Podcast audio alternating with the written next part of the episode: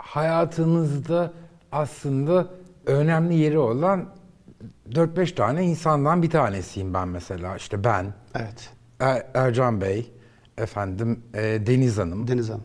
daha sonra Zerrin Hanım Zerrin. ve Ahmet San. Ha, kızgın mısınız bize?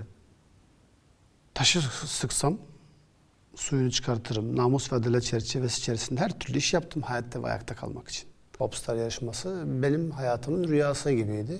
Rüyalarım gerçekleşti o Popstar yarışması vesilesiyle. Biraz siz ben, benim gibi asosyalsiniz. Sizden daha çok asosyal olduğumu düşün- düşünebilirim. Şu sebepten dolayı yaşanılan bu bir, bir buçuk yılı ben yıllar öncesinde yıllarca yaşadım. Her şey olduğu gibi kabul ediyorum. Eksiklerimle, artılarımla, varlığım ve yokluğumla her şeyi olduğu gibi kabul ediyorum. Tabii ki her gün yeni yeni şeyler öğrenerek. Bayan Bey hoş geldiniz. Hoş bulduk Arman Bey. Nasılsınız? Teşekkür ederim. İyiyim. Sizi gördüm daha iyi oldum. Teşekkür ederim. Uzun bir aradan sonra. Sadece kendi merak ettiklerimi soruyorum biliyorsunuz. Şimdi mesela ben sizinle ilgili şunu çok merak ediyorum. Hiç o Popstar yarışmasına katıldığınız için pişman oldunuz mu? Hayır. Hiçbir zaman. Çünkü hani insanlar ya da toplumda hep şöyle bir yargı var ya oraya katılan her yarışmacı daha sonra ününü devam ettiremediği için o yarışmaya katıldığı için hep pişman oldu. Öyle mi hakikaten? Pişman oldun mu yani? Oldunuz mu? Yani ben şahsen hiç pişman olmadım. Kendi payıma konuşuyorum. Ee, ama tabii zaman ve süreç içerisinde zannediyorum ki bu Popstar yarışmasının ilk yapıldığı andan itibaren yapımcılarımız hatta jürilerimiz de dahil olmak üzere e, ünlü olmak isteyen ya da sesini duyurmak isteyen e, gençlerle beraber onlar da bazı şeyleri yeni yeni öğrendiler ve her şey çok değişti ve gelişti. Ee, Dolayısıyla geçmişteki Popstar yarışmasındaki hayat şartlarıyla bugünkü hayat şartlarını kıyasladığımızda aramız, arasında dünya kadar fark var. Kendi payıma konuşacak olursam, kendimi bildiğim bileli müzikle uğraşırım. Hatta un kapanın o karışık dönemine bile denk gelmişimdir. Ee, o dönemler internetin olmadığı zamanlarda e, gazetelerde ortalama sahte olduğunu bile e, düşündüğümüz ve şüphelendiğimiz ses yarışmalarını bile değerlendirmeye çalışırdık. Umut dünyası. E, sizin jüri üyeliğinizi yaptığınız, jüri üyeliğini yaptığınız Popstar yarışması benim hayatımın rüyası gibiydi. E, ve rüyalarım gerçekleşti o Popstar yarışması vesilesiyle. Bayan, e, yarışma bittikten sonra e, şan, ayağıma gelen şansı iyi değerlendiremediğim diye düşündüğünüz oldu mu hiç? Çok. Peki ne eksikti Bayan Bey?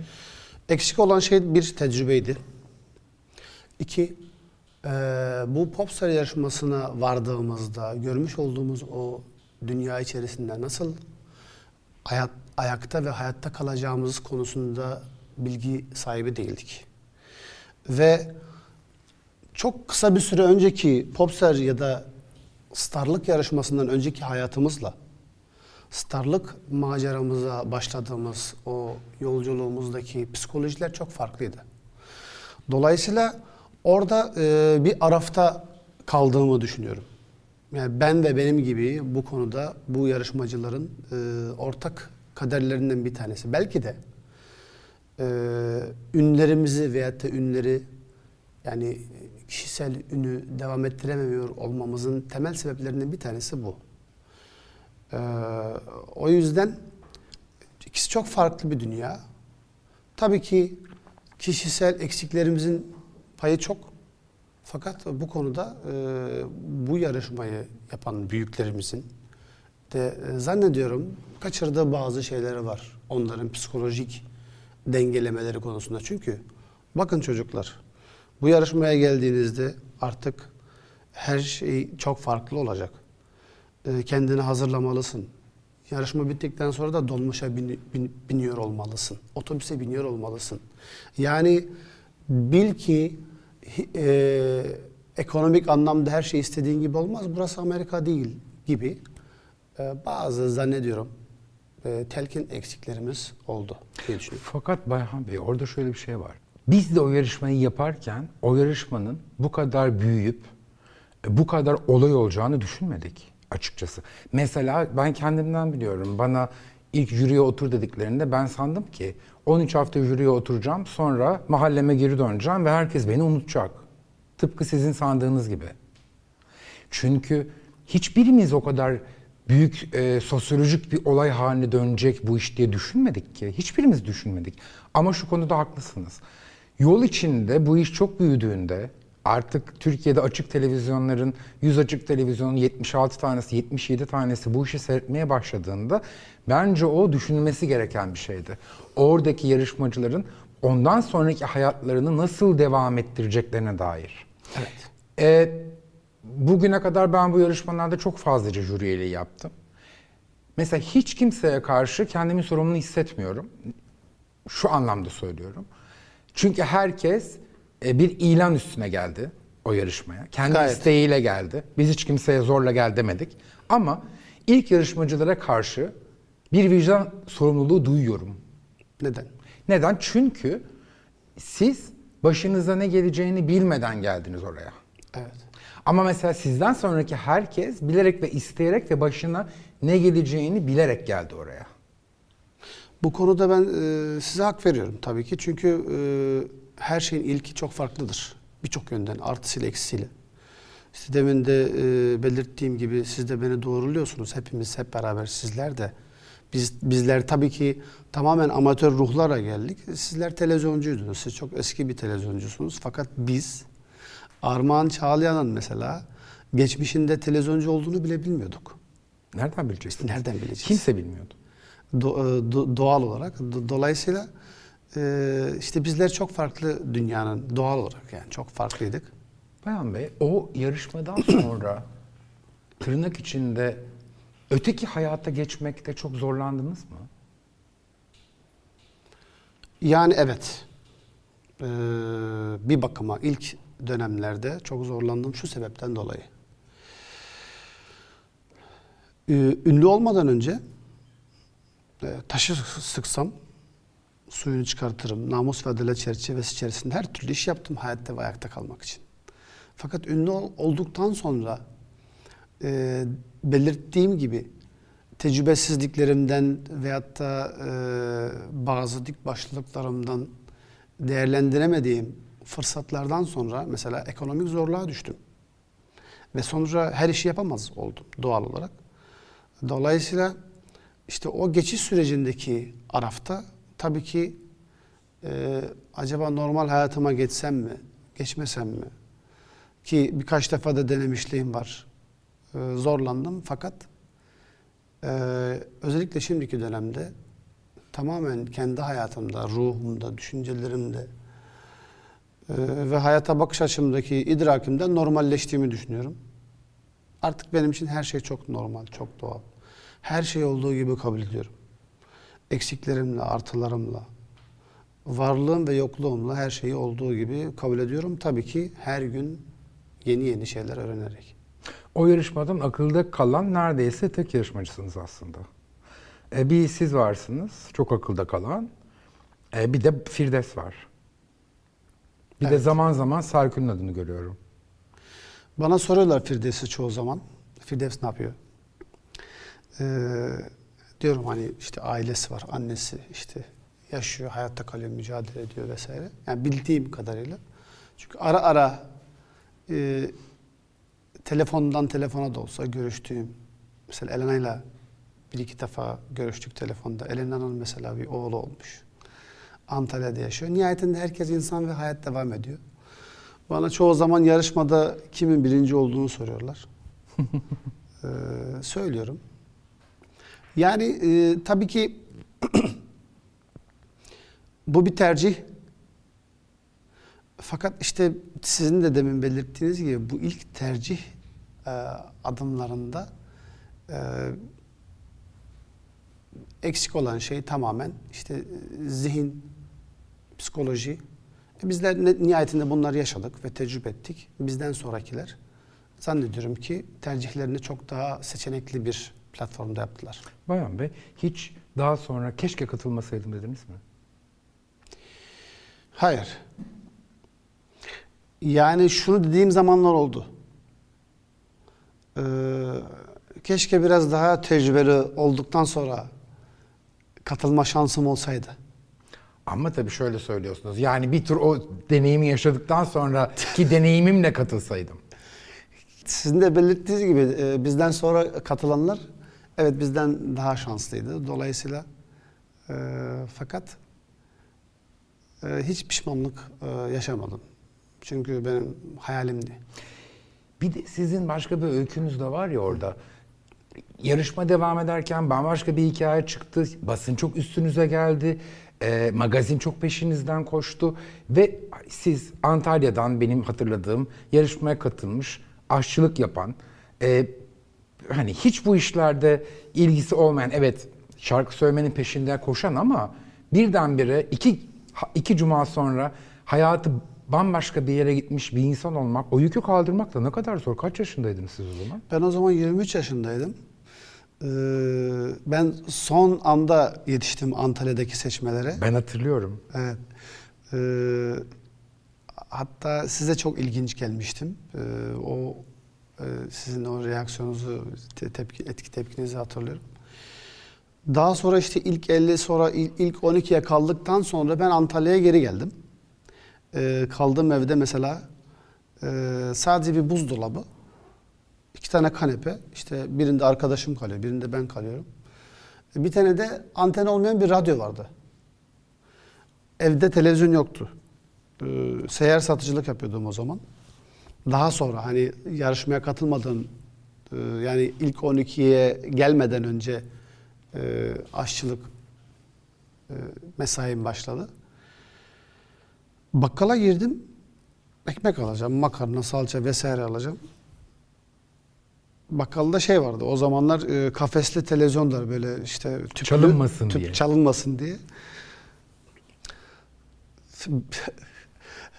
Bir, bir baktım ki şey reklam dönüyor. İşte 2-3 bölüm geçmiş. Biz ilk 50'ye katılmışız. Sonra 25'e kalmışız. 18'de kalmışız. Ben ünlü olmuşum haberim yok. Yani bu sen değil misin dedi. Aa ben dedim. yani, yani, yani ünlü olduğumu bile e, çok sonradan öğrendim. Çok değişik bir duyguydu benim için. Hatta orada bir hanımefendi kitap yazmıştı.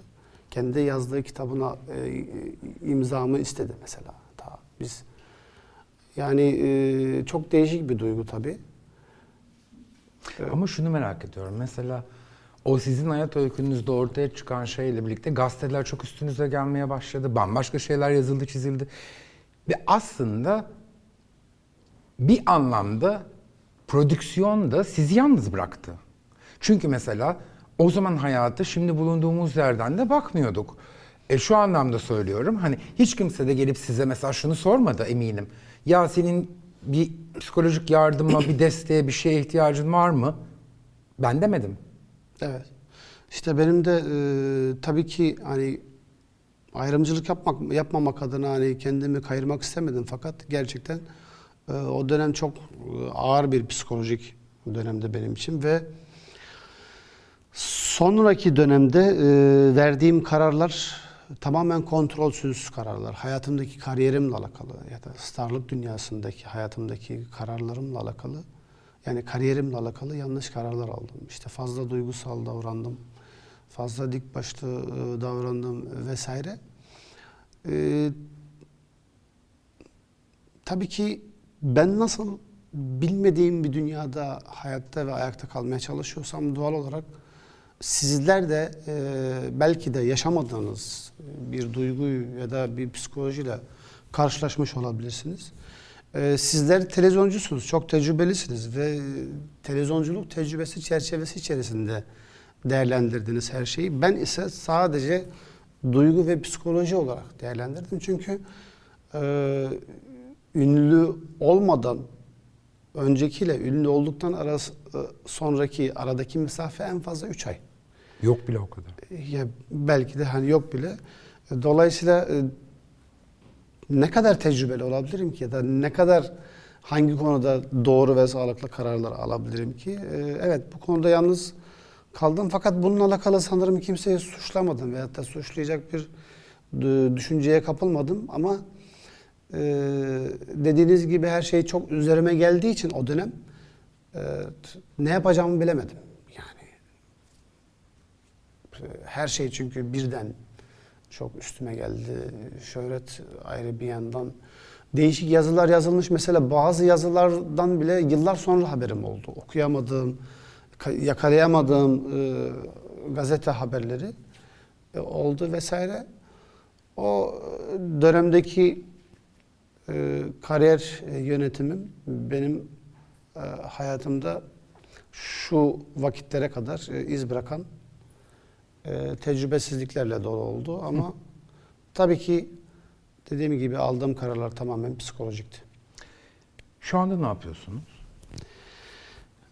Şimdi bir YouTube kanalım var. Ha.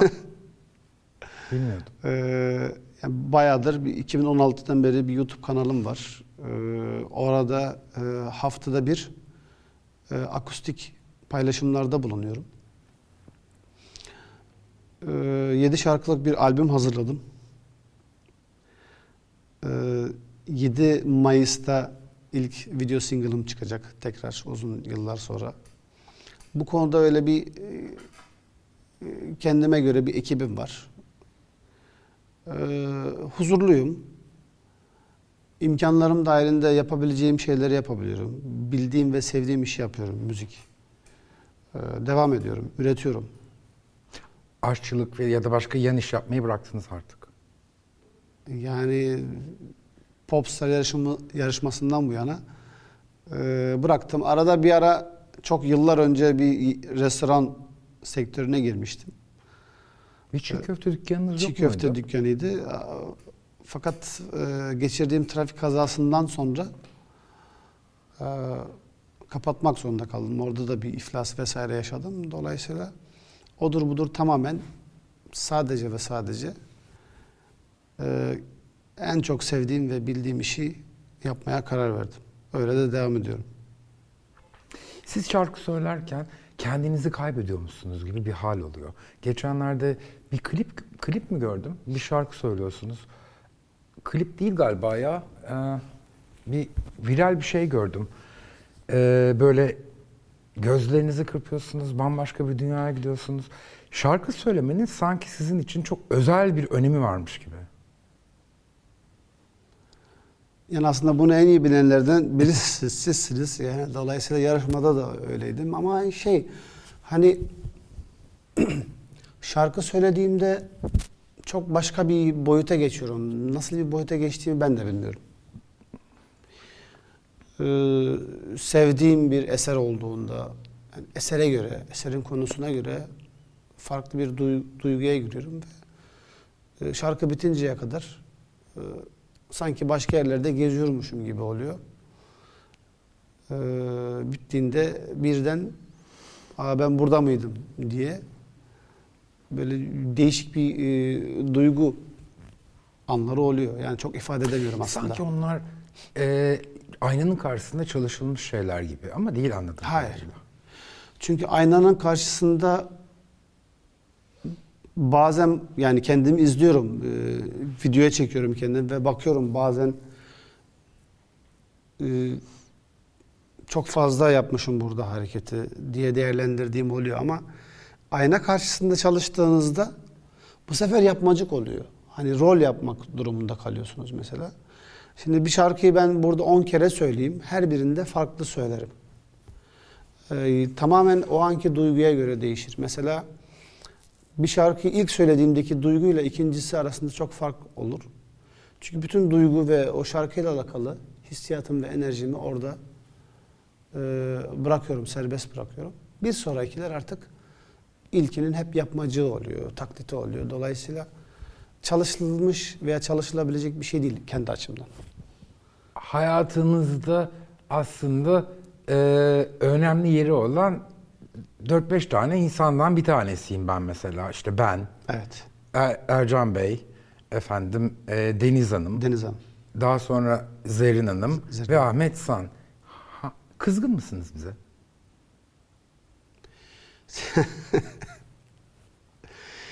Ee, ben size kızgın değilim. Yani demin de zaten e, samimiyetinize de e, güvenerek ifade ettiniz. Hani psikolojik anlamda yalnız bırakıldığımı siz de ifade ettiniz zaten. E, bu ve buna benzer konuları ben yıllarca düşünme fırsatı buldum. E, bizler tabii ki sizlerle kıyaslandığımızda bizler tamamen öz amatörüz. Sizler us- ustalarımızdınız ve bizler mesela yarışmaya katıldığımızda size karşı e, müteşekkir duygular içerisindeydik. Ve hala da öyleyim çünkü sizler beni o dönemler seçmiştiniz. Dolayısıyla e, hak diye bir şey var. Hani siz jüriydiniz, biz yarışmacıydık, siz belirlediniz ve teşekkür ederiz, müteşekkiriz ve geldik. E, zaman ve süreç içerisinde hepimiz bir şeyler öğrendik. Dediğim gibi kariyer konusuysa kendi verdiğim kararlarla alakalı. Mesela Deniz Hanım'a kızgın mısınız? Ben Deniz Hanım'a hiçbir zaman kızmadım. Yani yarışma sırasındaki diyalogumuz konusunda değişik o an duygu ve reaksiyonlara girmiş olabilirim fakat e, ben bir kere e, hanımlarla kavga eden birisi değilim ya da münakaşaya giren birisi değilim. Evet ama zaten kavga etmekten söz etmiyorum ama hani insanın içinde bir yerler çok kırgın ve kızgın olabilir yani. Bu çok da doğal. Evet çok doğaldır fakat ben Deniz Hanım'a kızgın değilim. Ee, Deniz Hanım'ın e, sanatıyla ilgileniyorum. Ee, ona o pencereden bakıyorum. Çünkü bir zamanlar o da benim jüri üyemdi. Onunla öyle bir zaman diliminde bir nasibimiz oldu. Ee, kişi kendi yaptıklarından sorumludur. Artılarıyla, eksikleriyle. Yani herhangi bir kızgınlığım yok. Dediğim gibi o dönem mesela e, Ercan Saatçi bizimle çok ilgiliydi. Zannediyorum ki e, yine e, işte belki psikolojik, belki e, farklı konularla alakalı bir uyuşmazlıklarımız olmuş olabilir. Dediğim gibi tamamen e, tecrübeyle alakalı e, dönemler yaşadık. E, ben hepinize müteşekkirim. Estağfurullah.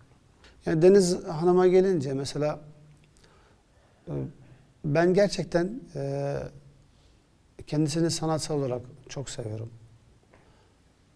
E, iyi bir sanatçı, iyi bir bestekar. Geçen de mesela yeni bir şarkı çıkartmış. E, Savaş ve Aşk. O kadar e, sevdim ki şarkıyı ben seslendirmek istedim. Story'imde paylaştım. Çok değişik oldu. Hani inanıyorum ki günün birinde kendisi de benim şarkımı ya da çıkabilecek olan herhangi bir şarkımı söylemek isteyecektir. Bayan bu çıkacak olan albümde yeni şarkılar mı söylüyorsunuz? Hepsi yeni şarkılar evet.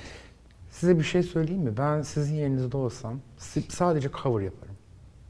Bence siz cover şarkıcısınız. Ee, Çünkü sizden bildiğimiz bir şarkıyı sizin yorumunuzda dinlemek güzel. teşekkür ederim. E, o, ben bence dünyada böyle şarkıcılar var ve siz onlardan bir tanesiniz. Siz sadece cover şarkı söylemelisiniz. Mesela hala öyle deli gibi esme başım dönüyor. Mesela sizin şarkınız zannediliyor. Evet. Ben olsam kariyerimi öyle yönlendiririm. Ha, ukalalık yapıyorsam Estağfurullah. affedin.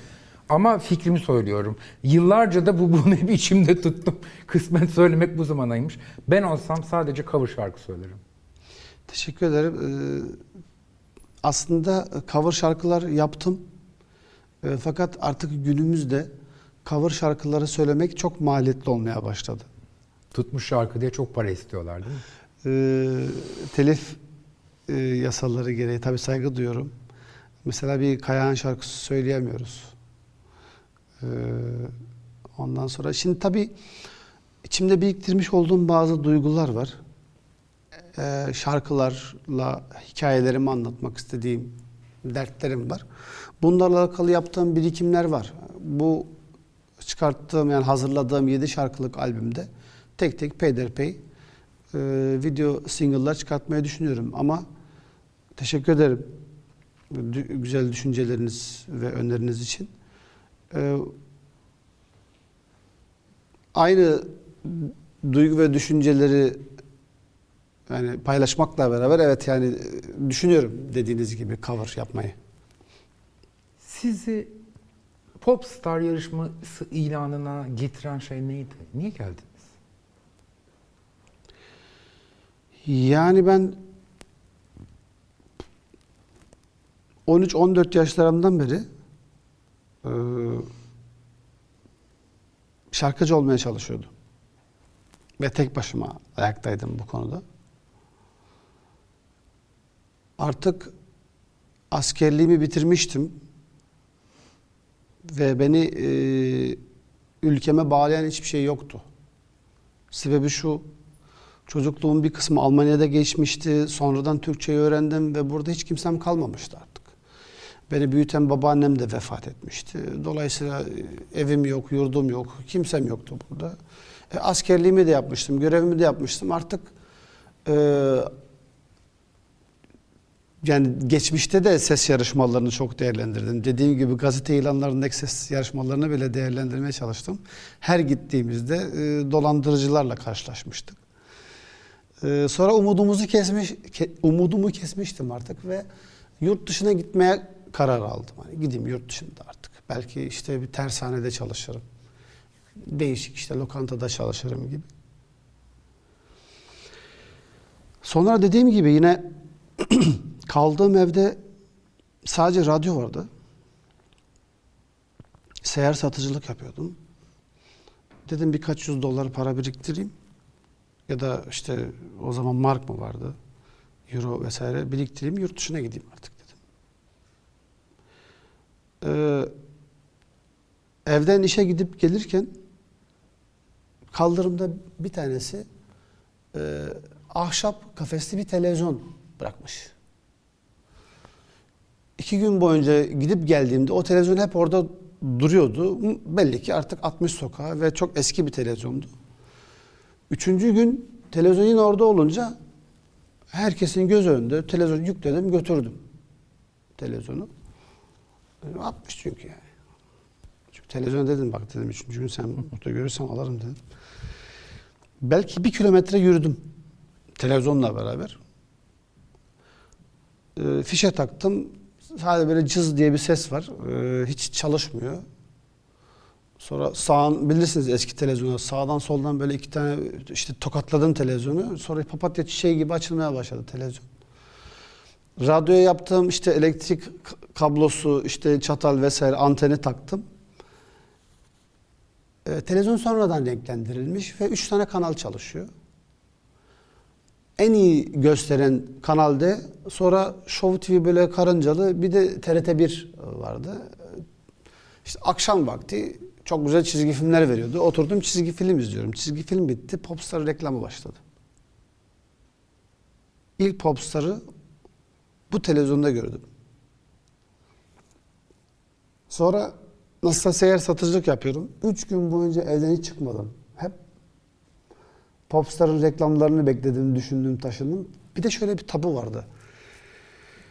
Popstar, pop tarzı bir yarışma olduğundan dolayı algı şu. Ben pop söylemiyorum. O yüzden muhtemelen katılamam. Gibi bir çıkmazdaydım. Ee, 3-4 gün izleyebildim. Dördüncü gün televizyon tamamen söndü. Bir daha çalışmadı. Bu sefer tekrar radyoya dönünce yine kara kara düşünüyorum. Radyoda bu sefer Kaya'nın şarkısı çalıyor. Bizimkisi bir aşk hikayesi. Şarkı bana çok güzel geldi. E, bu da pop. O zaman ben bunu ezberlersem katılabilirim dedim. Bu vesileyle radyodan dinlediğim şarkıları yazarak e, siz ta Antalya'ya gelinceye kadar hazırlıklarımı yaptım ve bu vesileyle son anda da size yetişerek Çok geç geldiniz evet hatırlıyorum. Çünkü artık yarışmacılar bitmişti. Ee, kaldığımız otelde yarışmacı olmayınca biz jüri üyeleri havuza girmiştik. Sonra bize dediler ki bir yarışmacı geldi. Bak bütün jüri üyelerindeki E, görev azmi de ac- acayipmiş. Herkes havuzdan çıktı, kurulandı, giyindi ve geldik ve sen. Vay be. Yine, yine Acayip bir aslında tesadüfler zinciri. Sizin yolda televizyonu bulmanız. Mesela hani jüri üyelerinden hiç kimsenin ya da herkesin şunu da diyebilirdi. Ya ne yarışmacısı artık girmişim havuza. Mesela mümkün. E tabi binlerce yarışma görmüş, yarışmacı gördünüz. Yok ya o zaman binlerce kişi gelmiyordu. 15-20 kişi geliyordu. İlk yarışma ya. Çok az insan geliyordu. Antalya en bereketli yerdi bu arada. Siz, Firdevs, Aydan, Elena. Elena, Aydan Vay. hepsi Antalya'dan. En bereketli yer Antalya'ymış. Ben son anda yetişmiştim. O da zar zor. Ee, koştura koştura. Siz yarışma sırasında da farklı bir insandınız. Mesela şeyleri hatırlıyorum ben. Yarışmacılar birbiriyle çok arkadaştı. Birbirlerine yar... Mesela siz hep başka bir, bir yerde dururdunuz. Yani şöyle zannediyorum ki ben e, Biraz siz ben, benim gibi asosyalsiniz. sizden daha çok asosyal olduğumu düşün- düşünebilirim. Şu sebepten dolayı gerçekten çok asosyaldım. Yani hayatımda ilk defa askerlikten sonra ilk defa e, bir kalabalıkta bulundum mesela. Hani ondan önce de hep yalnızdım. Ve e, terhisimi de yarışmadan iki buçuk üç ay önce yaşamıştım. Dolayısıyla ağır da bir askerliğim vardı ve çok asker gibi askerdim. Disiplin çok üst düzeydi bende psikolojik olarak. Tabii tecrübe hariç yani şöhret dünyası ya da sanat dünyası ile alakalı tecrübe hariç disiplin çok üst, düzeydi. Ee, zannediyorum ki davranış tercihleri farklıydı. Hani sosyalite bakımından. Ve zannediyorum biraz da farklı belki de ben soğuk davranıyordum bilmiyorum. Ama işte bütün bunları bilmemek o kadar garip ki. Mesela biz de dışarıdan size baktığınızda ne kadar kendini beğenmiş diyorduk. Aslında durum hiç öyle değilmiş. Hayır öyle değildi. Yani e, çok fazla e, arkadaşım yoktu e, çocukluğumda da. Dolayısıyla e, var olan arkadaşlarımın tabii ki değerlerini bilirdim. E, mesela diyelim ki Serkül'le aynı odada kalıyorduk. E, hani ben bazen Serkül'ün çorabını bile giydirmişimdir yani o bu gocunacağım bir şey değil. Hani Çünkü bu tamamen arkadaşlık, o anki nasiple alakalı paylaşımlar söz konusu. Ee, Biraz böyle mesela e, bana soğuk davranıldığında da ben hiç umursamadan yani tamam okey soğuk. Ben de o zaman böyle yönelirim diyen bir yapım da vardı. Ee, kibir yoktu bende ya. Hani öyle dışarıdan şeyler- öyle algılanıyor. Evet. Doğrudur. Bir de şey benim için o kadar büyük bir rüyaydı ki yani öncesinde yıllarca ta 13 yaşımdan 23 yaşlarıma kadar hep mücadele etmişim pops'ı. Yani sesimi duyurmak için. Ve benim için gerçekten büyük bir rüyaydı ve onun heyecanı çok farklıydı ve ben sadece ve sadece yarışmaya e, odaklıydım. Mesela diğer arkadaşlarım kendi aralarında eğlenirlerdi. Eğlence benim için zaman kaybı gibiydi. Saçma bir şeydi çünkü. Görevim vardı. Benim görevim işte sesime dikkat etmek, işte yarışmak, şarkı ezberlemek gibi. Ee, tamamen e, bütün zihnimi buna e, odaklamıştım. Dolayısıyla hani arada eğlenmek, işte e, takılmak e, bana çok gereksiz geliyordu ve ben belki de bu sebepten dolayı uzak kalıyordum. Sonra şey oluyordu. e, Bayhan ve diğerleri gibi bir durum oldu aslında. Dolayısıyla çok da fazla arkadaşlığım olmadı. Yani aklımda kalan öyle bir şey de o yüzden sordum. Öyle şeyler Haklısınız. kaldı aklımda. Doğru. Ben de hiç unutmamışım yalnız fil hafızım. Bundan sonraki hedefiniz ne? Yani ben e, uzun yıllar konserler veremediğim dönemler oldu. Şu anda pandemide e, konser veremeden yaşanılan bu bir, bir buçuk yılı ben yıllar öncesinde yıllarca yaşadım. Ee, bu kapanmışlığı, zaruri kapanmışlığı, geçmişte imkansızlıklardan dolayı yıllarca yaşadım. Ee, onları çok iyi anlıyorum. İnanıyorum ki şimdi onlar da eğer bunu olur da izlerlerse hani sanat dünyasında daha önce karşılaştığım bazı arkadaşlar, dostlar onlar da beni çok iyi anlayacaklardır. Herkes için güzel olmasını dilemekle beraber e, artık her yerde konser vermek istiyorum. Tabii ki artık şartların el verdiği çerçevede. Ee, Türkiye Cumhuriyeti vatandaşlarının veya bu Anadolu halkının dünyada var olan her yerinde e, beş kişiye de olsa e, dünyanın her yerinde konserler vermek istiyorum. Sıradaki hedefim bu. Yani hayallerimden, hedeflerimden bir tanesi bu. O zaman şarkı söylemek lazım diyorsunuz. Şarkı söylemek lazım her zaman. Başka hiçbir şeyim yok. Yani şarkı söylemek, oradaki içtenliğimi paylaşmak, e, dertlerimizi, dertlerimi dile getirmek vesaire. Benim hayattaki en büyük tutanağım bu oldu. Bu olmasaydı ne yapardım bilmiyorum. Bu kadar zor ve olaylarla dolu bir hayat sizin için çok büyük bir yük değil mi bir yandan da? Hayatınızın her döneminde hep hepimiz için ya da bugünkü insan için ay benim travmam diyebileceğimiz bir şey olmuş. Tabii şimdi şöyle, şimdi mesela e, herkesin derdi kendine ağır. E, herkesin de taşıyabileceği yükler var.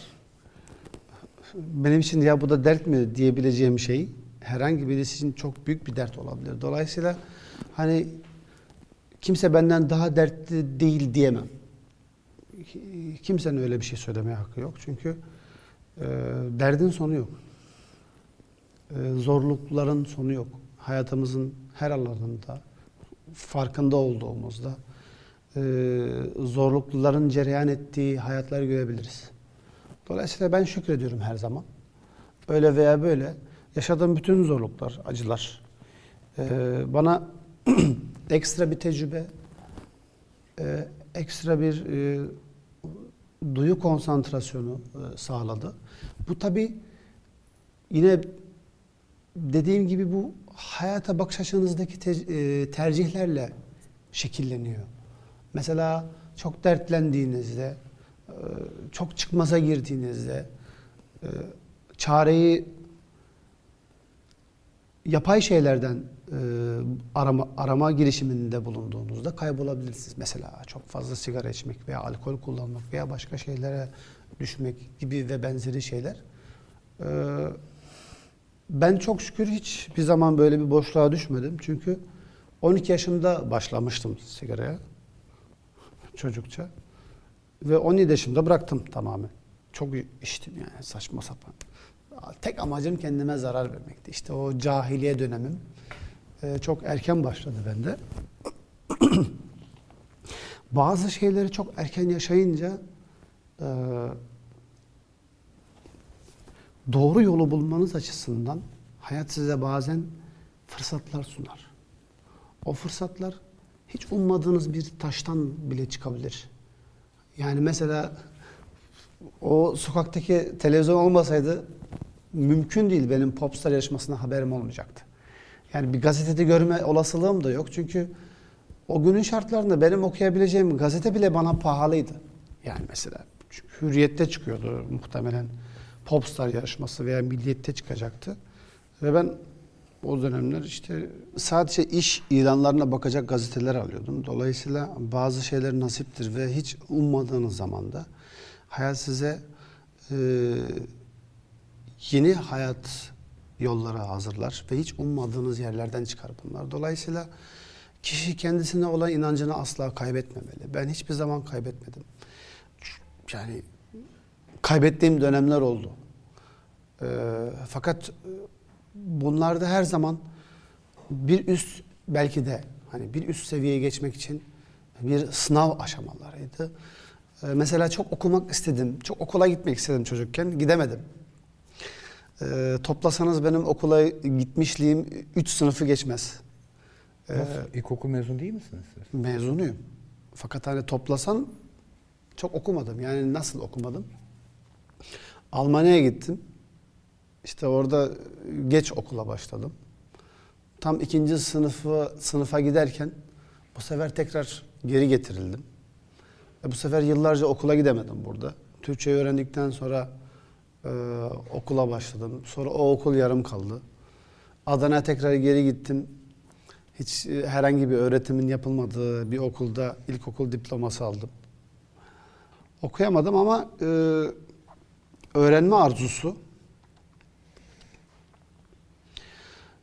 öğrenme isteği bende her zaman vardı. Çocukluktan kalan bir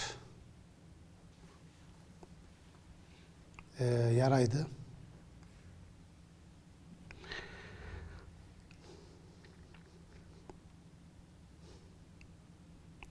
E, böyle yani o yüzden e,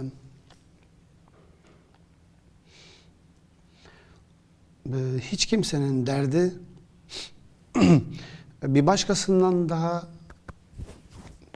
yüksek değildir. Çünkü herkes kendi hayatının kaderini yaşar belki de hani çocuklar kaderlerini belirleyemezler fakat artık aklı ermiş e, karar verme e, yeteneğine e, ulaşmış her insan doğru tercihler yaparak kaderlerini belirleyebilirler diye inan- diye inanıyorum. O yüzden buradaki geriye kalan şey doğru bilgi, doğru bilgi edinme e, ve doğru insanlardan doğru şeyleri öğrenmek. Öğrenmek, e, öğrenmek ve öğrenmek ve çalışmak, tecrübe etmek, bilgileri tecrübeye çevirmek gerekiyor. Ee, niye bu bilgiden ve e, tecrübelerden bahsediyorum? Çünkü benim hayatımdaki beni mutlu eden en güzel şeyi düşünebiliyor olmak. Ee, zihinsel açıklık. Ee, temiz ve berrak bir zihinle düşünebilmek ve her gün yeni şeyler öğrenmek beni çok mutlu ediyor. Ee, böyle yani. Peki. Geldiğiniz için çok teşekkür ederim. Yıllar sonra e, aslında içinde, tırnak içinde bir günah çıkarmanın da olduğu güzel bir sohbet oldu bence. Tekrar teşekkür ederim geldiğiniz için. Karşılıklı olarak mı? Evet. Ee, Ben e, teşekkür ederim e, Armağan Bey. E, Sizinle tekrar olası böyle bir sohbet ortamında buluşabileceğimizi hiç düşünmüyordum. Teşekkür ederim beni davet ettiğiniz için. Sizinle sohbet etmek benim için keyifti. Ee, Geçmişi en azından yad etmek. Çünkü zannediyorum ki geçmişten bu yana kalmış yanlış anlaşılmalar var. Çünkü sizler jüri üyesiydiniz, bizler de yarışmacıydık. Hiçbir zaman e, hani birbirimizle didişen veyahut da savaşan insanlar olmadık. E, o bakımdan tabii ki bizler bir ilktik. Yani ilk yarışma e, çok farklıydı. Ben halkın bir parçasıydım. Sağ olsun halk da beni e, olduğu olduğum gibi kabul etti. Çok sahiplendi beni. E, dolayısıyla e, milyonlarca evim var. E, sizin sizin e, yani Armağan Çağlayan'ın, Ahmet San'ın, Ercan Saçin'in, Deniz Sekin'in ve Zerrin Özer'in bana karşı olan sevgisini hep bildim aslında. E, çünkü çünkü sizler hiçbir yarışmacıyı sevmemiş olsaydınız veyahut da benimsememiş olsaydınız kabul etmezdiniz. E, kal- gözler kalbin aynasıdır. E, kimin kimi ne derece sevip sevmediğini ben anlayabiliyorum. Dolayısıyla sizlerin e, bana karşı olan e, bir sempati veya bir sevgisi olduğuna inanıyorum. Teşekkür ediyorum. İyi ki de ben katılmışım e, Pops yarışmasına ve sizlerle karşılaşmışım ve öyle veya böyle e, bugüne kadar geldik. Hayat kaderlerimizde sizlerle mesaimizin olması varmış. Peki. Tekrar çok teşekkür ederim. Ben teşekkür ederim. Geldiğiniz için.